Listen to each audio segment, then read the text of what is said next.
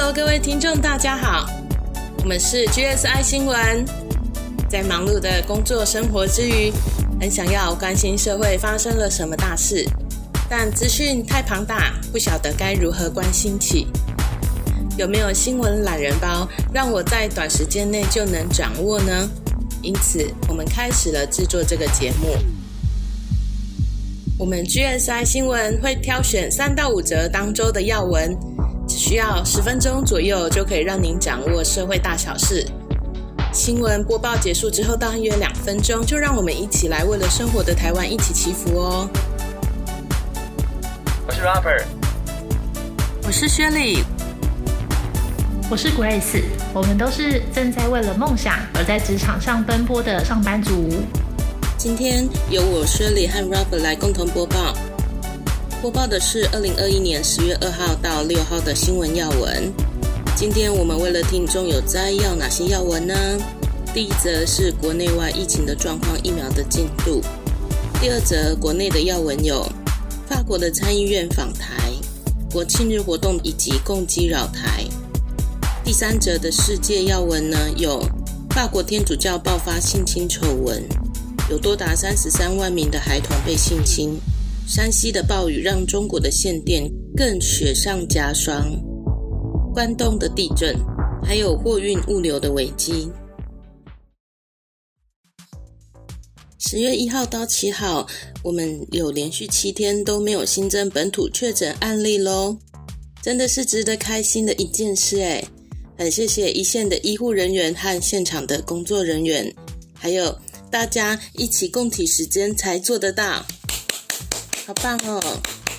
不过，境外移入的 case 当中，有一例是我们要关注的，就是曾经接种过两剂莫德纳疫苗的女生副技师呢，她确定感染了 Delta，这是国内首例机师突破性感染的个案，现在正在扩大框列当中。如果有人的 PCR 是阳性，可能会造成 Delta 第三度进犯台湾。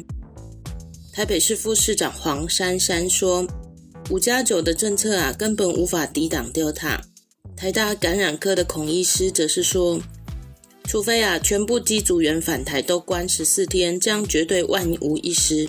但是以机组员的身心、航空公司的人力，还有货运等等的经济压力，根本没办法这样做。”所以，与其纠结在五加九的措施，不如下重本呢，提高 PCR 的筛检频率。原本呢是第五天、第九天、第十四天，总共有三次的筛检。可以的话，每两到三天就筛检一次，尽早筛检就尽早框列，来杜绝病毒进入社区。好，那我们接下来看一下疫苗接种的进度哦。八号还有十号的时候，都有莫德纳抵台了。累计呢，莫德纳到货的数量呢，将达到三百七十一万剂。因为疫苗稳定到货，第十一期接种的资格有在放宽。接种的对象是四十五岁以上的民众，以及二十二到十二岁的民众，还有十八岁以上的第九类对象。可以接种的对象的条件呢，是在十月六号中午十二点以前有登记选择 BNT 疫苗的人。那符合这个条件还有对象的人，记得上官网去预约哦。预约的时间呢是十一号的上午十点到十三号中午十二点的这一段期间呢，要记得去预约。那这第一季的 B N T 疫苗的接种期间，十一期呢是十月十五号到二十一号。至于 A Z 疫苗第二季预约的这个接种对象呢，是在七月二十二号之前已经接种了 A Z 第一季的十八岁以上的民众，还有七月三十号之前已经接种了 A Z 第一季的五十四岁以上的民众。这样的人就可以去预约 A Z 疫苗的第二剂哦。预约的时间是十二号上午十点到十三号中午十二点。接种的期间呢，也是十月十五号到二十一号。看完台湾的，我们来快速浏览国外的疫情。确诊的人数第一名仍然是美国十三万多人，第二名是印度，单日新增四万多人。大部分国家的状况跟上个礼拜都类似。日本呢倒是呢又见趋缓了，确诊的人数已经降到一千人以下。反而新加坡越来越严重，诶九月二十一号单日新增确诊到一一七八人，一千一百七十八人。九月二十八号啊破了两千人，十月五号则是破三千人，而且疫情的曲线还在爬升当中。政府当局预测呢，到十月的时候可能会突破五千人哦。第二则是国内的重大新闻，那就是法国参议院的台湾交流和研究小组的主席理查等议员呢，应政府的邀请，在六号还有十号之间访台，期间呢会觐见总统蔡英文。理查是谁呢？他长期坚定的支持台湾。他自从二零一五年接任参议院友台小组主席以来呢，为了提升台法的友好关系，有重要的贡献。今年的五月六号，理查甚至促成了法国的参议院高票通过支持台湾参与国际组织工作的决议案，创下了法国参议院通过了友台决议案的首例。那这个访台的结果，我们会后续为听众们追踪哦。记得把我们节目收藏起来。十月啊，众所周知有我们台湾的大活动，就是十月十号国庆日的烟火啊啊，不是啦，是国庆日的纪念活动，烟火只是其中一个活动啦。听说会有很大很大的国旗飘扬在半空中哦，各位听众期待吗？我很期待耶。今年的冬奥，看到台湾的国旗终于可以出现在国际正式场合上的时候，真的瞬间红了眼眶。然后我们台湾选手们真的都为国争光，夺得了好多奖牌。我们节目也花好几集来播报，相信听众们都还记忆犹新。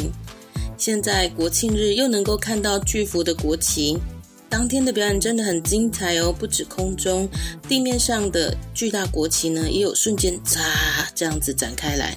真的可以去看看，其他的我就不剧透啦，哈哈。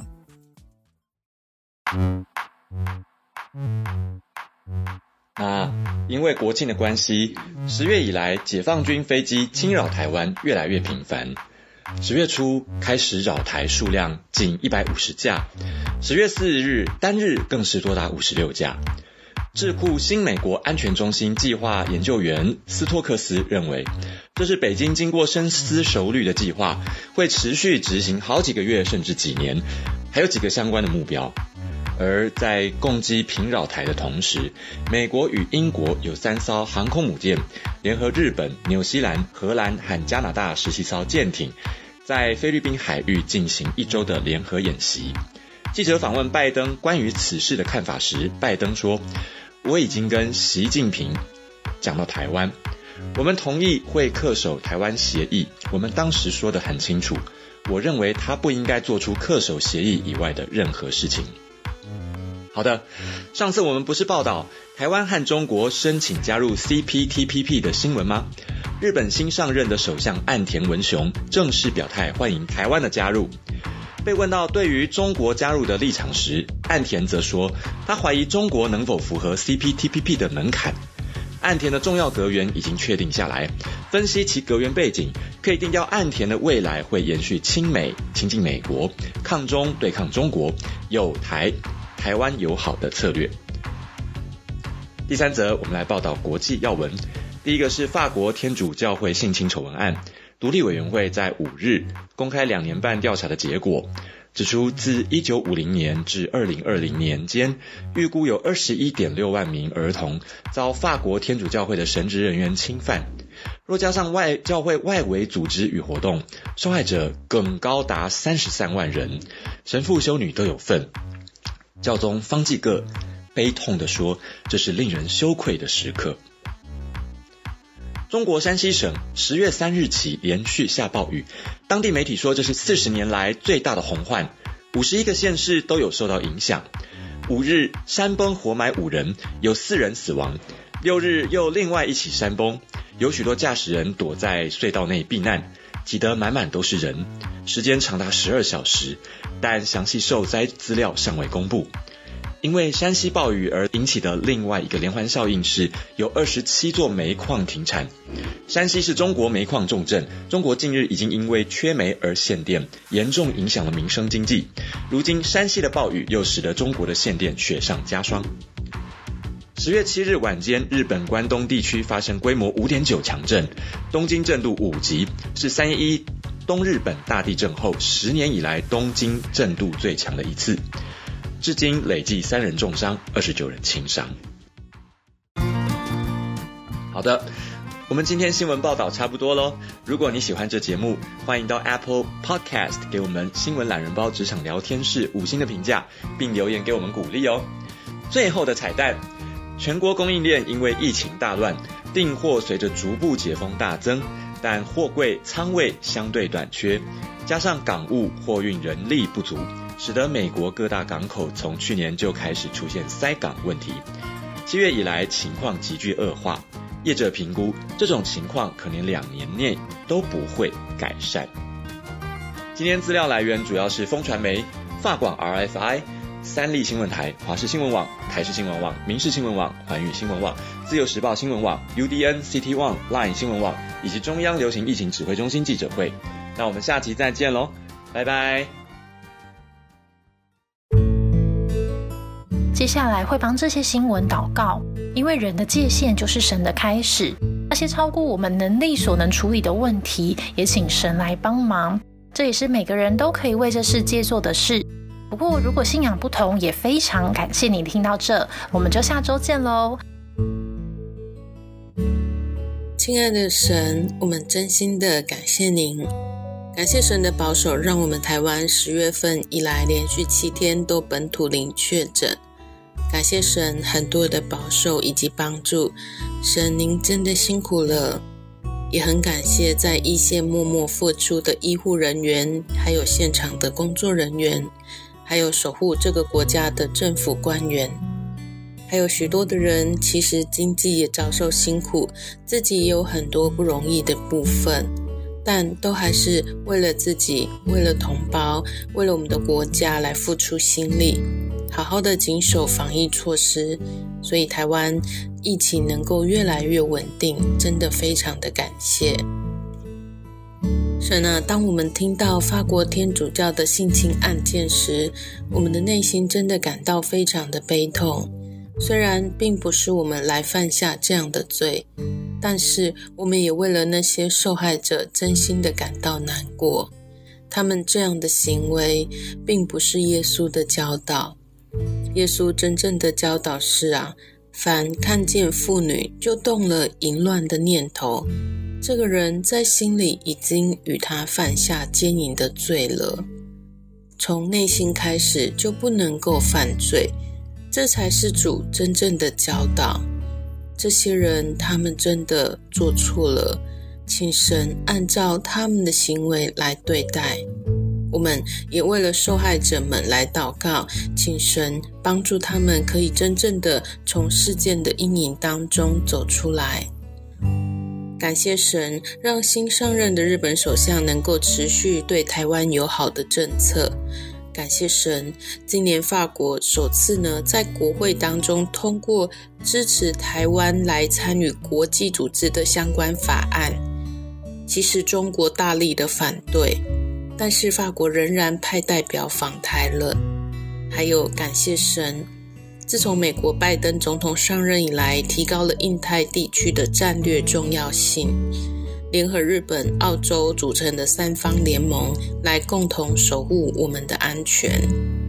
还有我们台湾在国际上能够渐渐的被看见，真的非常非常的感谢神。神透过人，透过万物，真的在各个方面帮助着我们台湾。我们真的向神献上感谢。神啊，我们得到您这么多、这么多的帮助以及恩典，这是为了让我们过得好、过得顺利，然后肉体百年之后就死亡，以着虚无来收场。难道这是神帮助我们的目的吗？神说：“这不是最终的目的，神有更根本的目的。我们恳求你帮助，让我们每一个人都能体会到神的目的，然后达成目的来生活。现在我们真的想跟神一起达成这样的目的，但是我们太不足，我们人的力量太微弱，所以拜托神更加的与我们台湾同在，在政治。经济、国防、外交、贸易、铁路交通等等的公领域上，我们都能够拥有神的精神跟主的思想来服侍所爱的台湾，服侍每一个人。我们真心的恳求这样的国度能够来临。感谢奉主基督得胜之名恳求，阿门。